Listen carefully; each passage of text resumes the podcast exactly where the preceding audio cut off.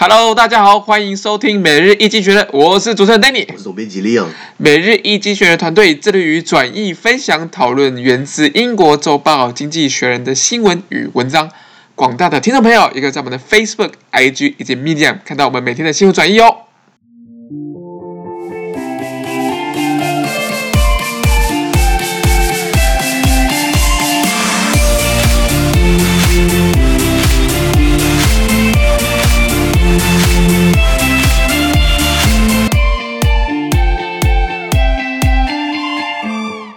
今天我们来看到是从《经济学人》截取出来的大事件。我们看到是十二月二十二号星期二的新闻，而这天的新闻也会出现在我们每日一经选的 Facebook、IG 以及 Media 第两百九十六 po 里面哦。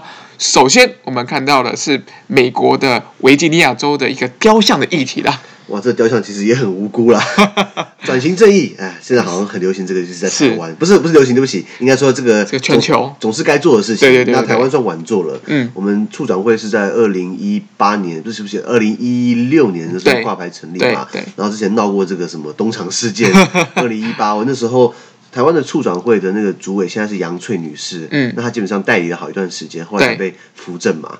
那那美国也是转型正义的议题，尤其是在那个。Black Lives Matter 这个运动之后，又又掀起一波。那它的原文是这样子啊：A statue of Robert E. Lee, a Confederate general, was removed from the Capitol in Washington D.C., where it represented Virginia, along with that of George Washington, Ralph Northam, the state's governor, called the uh, Confederacy a symbol of Virginia's racist and divisive history. Lee will be replaced by Barbara Jones, a civil rights leader, if the state assembly approves the swap next month. 好，那原文就是说，嗯，呃，代表维美国维维吉尼亚州啊，还有呃有一个雕像，就是呃这个这个这个州议会前面有个雕像是 Robert E. Lee。那这个李将军，因为其实哎。没有去，他姓李啊，对，李，对对对，那刚好我也姓李啦，是，对，那那哎，等你也姓李对不对？没错，对对，所以所以应该是我们的祖先，扯太远了。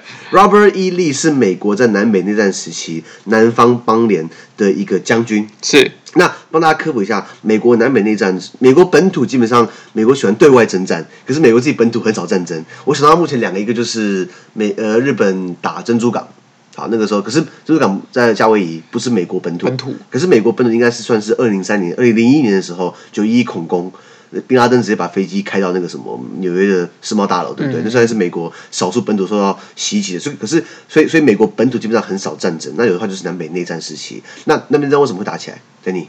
呃，应该是有一个黑奴的议题，对，驯奴，驯奴就是以前这个不是以前，现在也是的啊。棉花采棉花基本上还是要靠人力，然后劳力密集的。嗯、那中国的棉花，中国新疆地区的棉花。就是占全世界百分之二十的供给，五分之一其实很大。是，那很多议题，很多争议点就在于说，呃，新疆那边基本上是用这个维吾尔人强迫他们来采采棉花啦，就是对。那那所以你看得出来，棉花到现在还是需要劳力密集、人力来产。所以在美国那时候也是，那美国南方州基本上他们种很多棉花，就是乔治亚州，比如说，那他们就蓄很多黑奴嘛。那后来北方就是说，呃，林肯当总统的时候就说我要废除黑奴制度，他就这样子是不是是不对的？那结果南方说，那你等于不让我蓄奴，你等于把我经济命脉砍掉了，所以就开始南北内战。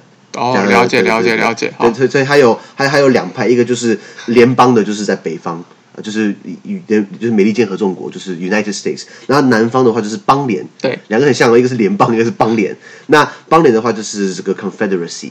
OK，, okay. 那所以那个那个那时候打起来嘛，那所以如果你今天 Robert Lee 将军他是帮南方邦联的，所以他基本上是是支持蓄奴的嘛。对，OK，那今天他的雕像基本上，因为他是过去可能是伟大军事领袖，虽然最后南方打输了啦，可是他打输其实上也是也是也也是呃，受到大家肯定的。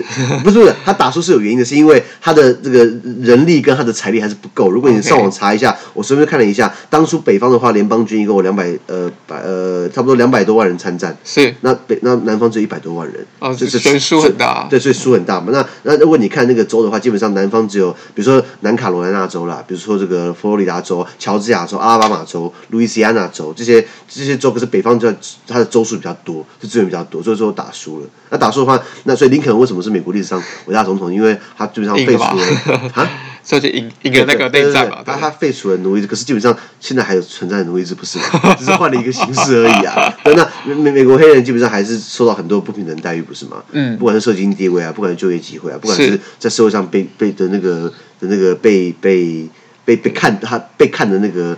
的的的那个眼界，或是或是说，大家会对他们认定他们就是偷懒啊，或者懒惰啊，然后很多治安问题是他们造成的。对，其实不然是结构性因素嘛。对，所以所以基本上林肯虽然是开了第一枪，可是我觉得这个这个这子弹还在飞，子弹还在飞。那今天在美国维吉尼亚州的州议会门口，就是树立一些雕像，呃呃，不止维吉尼亚州，包含在美国的国会山庄，对，就是美国的国会有上下两个议院嘛，参议院、众议院，他们在这个 Capitol Hill，那 Capitol Hill 前面对不对？树树立着这个美国开国元勋 George Washington。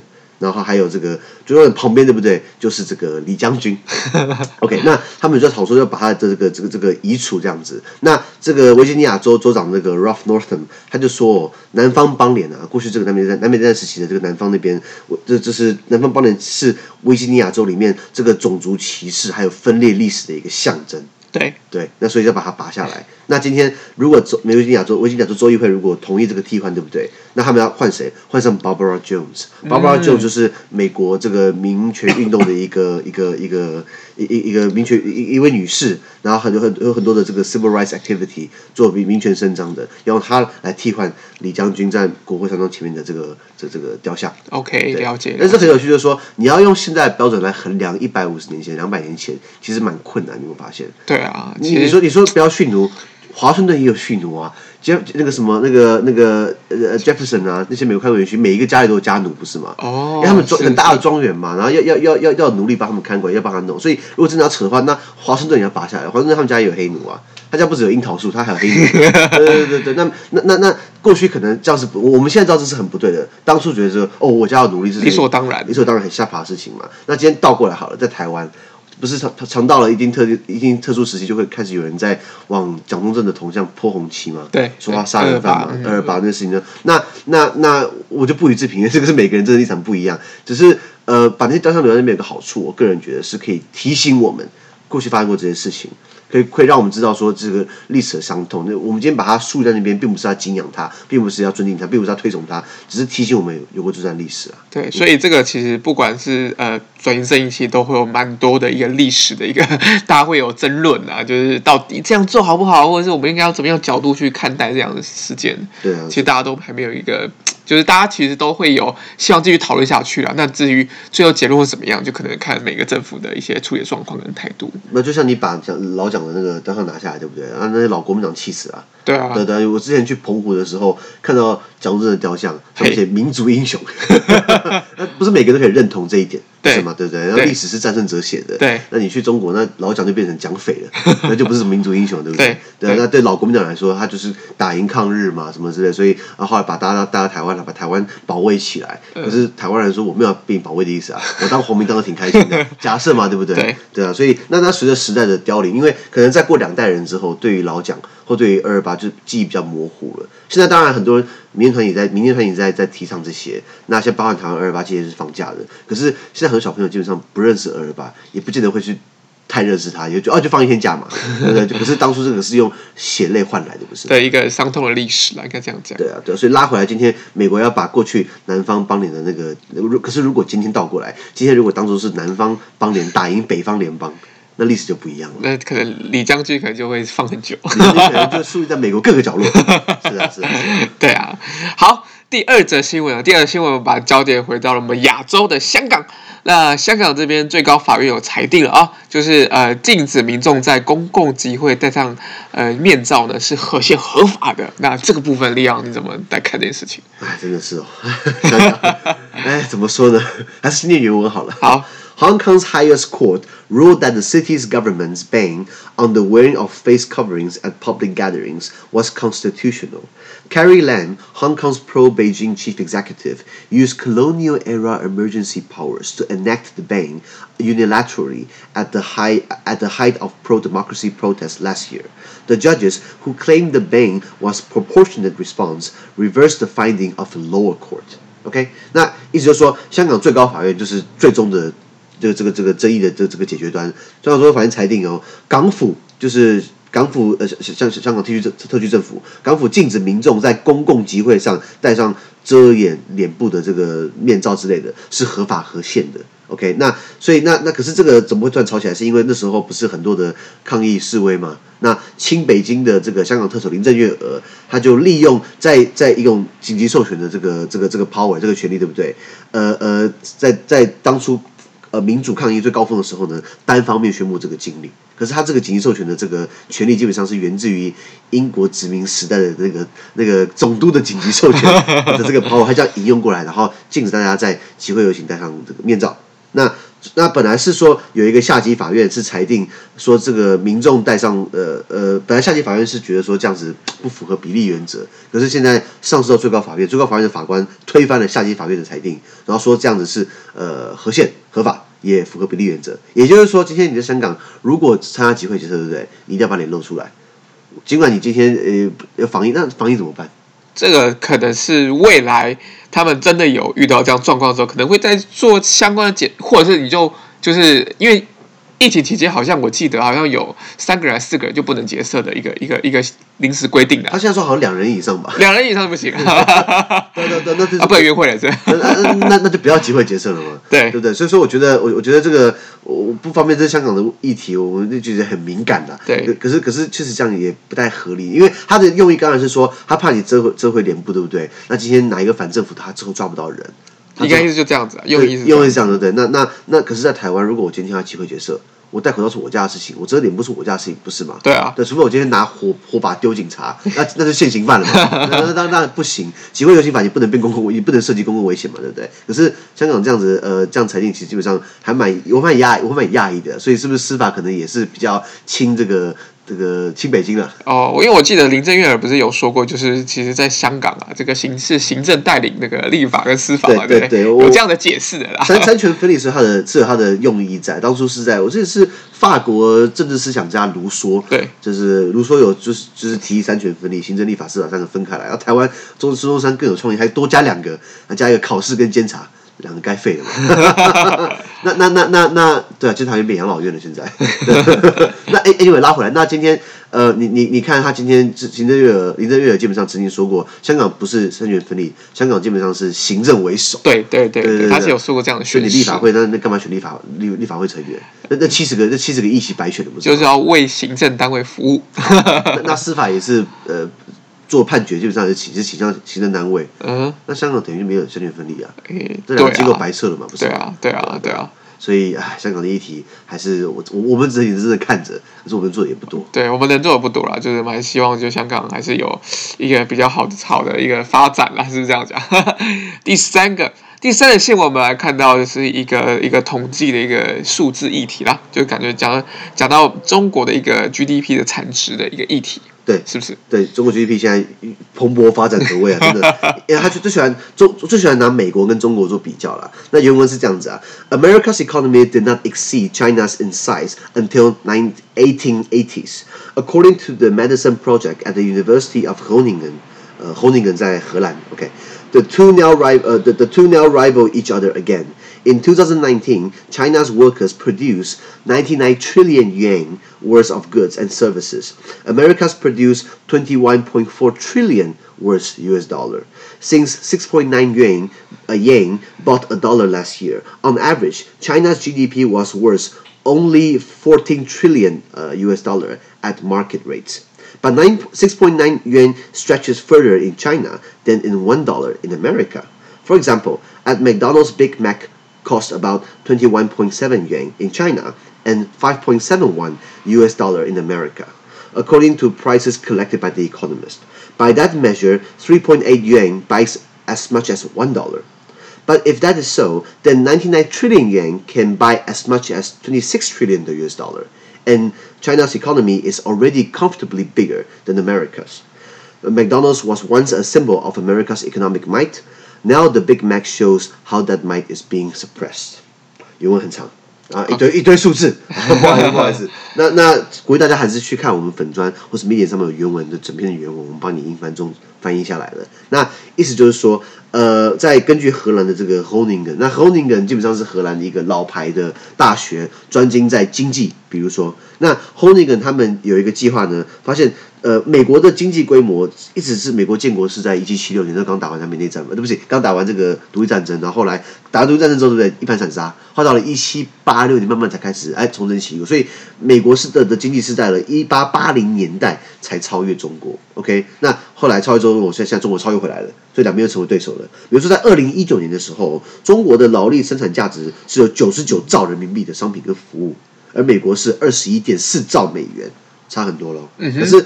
按照去年，呃，人民币兑换美金是一比六九，哎，现在是一比六五了。嗯哼，所以所以所以人民币现美兵狂点，然后人民币大涨。啊、所以如果你是买外汇的话，你今天如果是买人民币的话，你亏死，你知道吗？对对对对，那那所以如果如果你看到、哦、这个这个是用六点九对一美金来算的话，中国 GDP 只有值十四兆美元，还是比美国小。但是但但但是但是但是但是，如果你今天用另外一个数据来看好了，经济学人最喜欢做什么？大麦克指数，什么叫大麦克指数？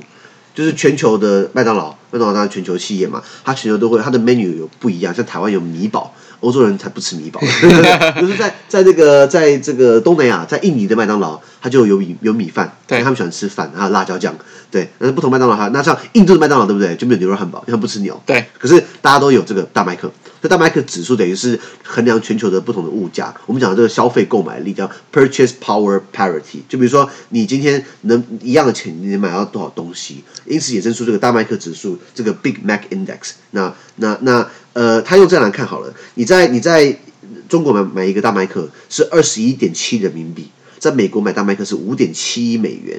那如果按照这标准的话，对不对？诶，那三点八块人民币就可以换到一美元了，就不是汇率六点九了。OK，所以也就是说，其实。中国的这个购买力指数就就是 Purchase Power Parity（PPP），就是你你你的平价购买力指数其实是比美国高的，钱比较好用。台湾也是啊，基本上你在台湾花一百块可以吃到一些东西，可以吃到不错的东西嘛。你去你去买一个什么，我看一下欧阿米刷，然后买个饮料，然后鸡腿便当，对，便当基本上七七八十块，对不对？那那可是你一样东西，如果你去美国，你在唐人街吃，那就是那就要十十五十五十五十五十六美金，你知道吗？在那边钱比较难用嘛。OK，他们薪水很高，物价也高，所以如果今天。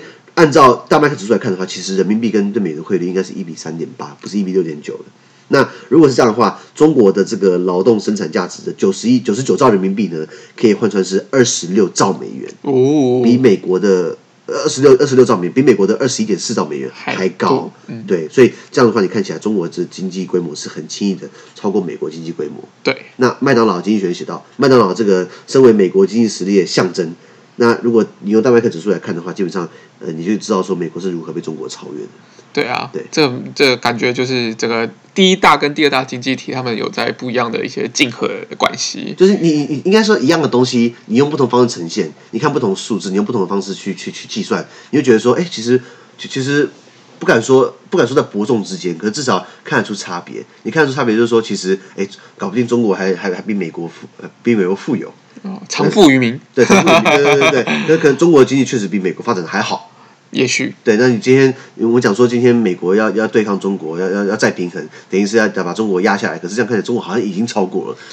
对啊，当然这个跟购买力平价指数有很大的关系啊。可是那我应该写个新的经济学讲说，这个数字不准，因为你说六点九算了，现在是六点五了。哎，你要看差零点四，其实差很多。就是台湾很多进出口的，像台币现在狂升值嘛，那不利出口，你知道吗？对，对啊，对啊，对啊。所以在整个整个贸易结构上，跟这个评价会有不一样的一个呈现方式啦。对，那我们就是在这个大家可以参考其他的一些指数啊。不过我们这次是用大麦克，就是全全世界统一的一个一个。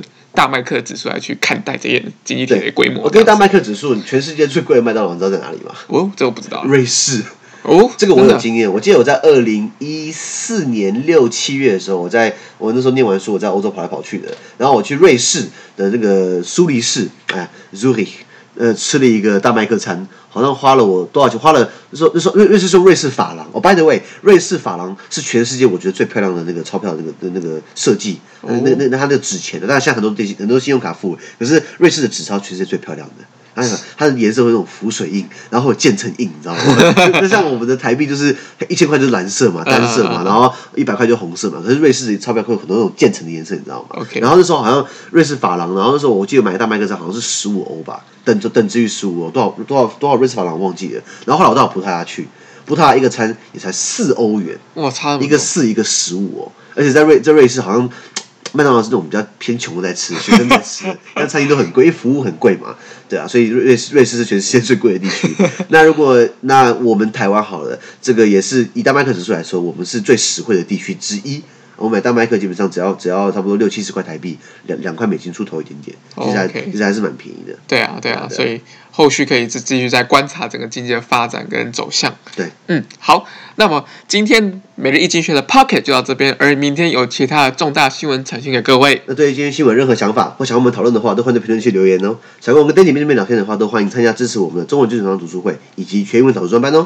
资讯都会提供在每日一经济学的 Facebook 粉专，也请大家持续关注我们的 Podcast、Facebook、IG、YouTube 跟 Medium。感谢你的收听，我们明天见，拜拜。拜拜。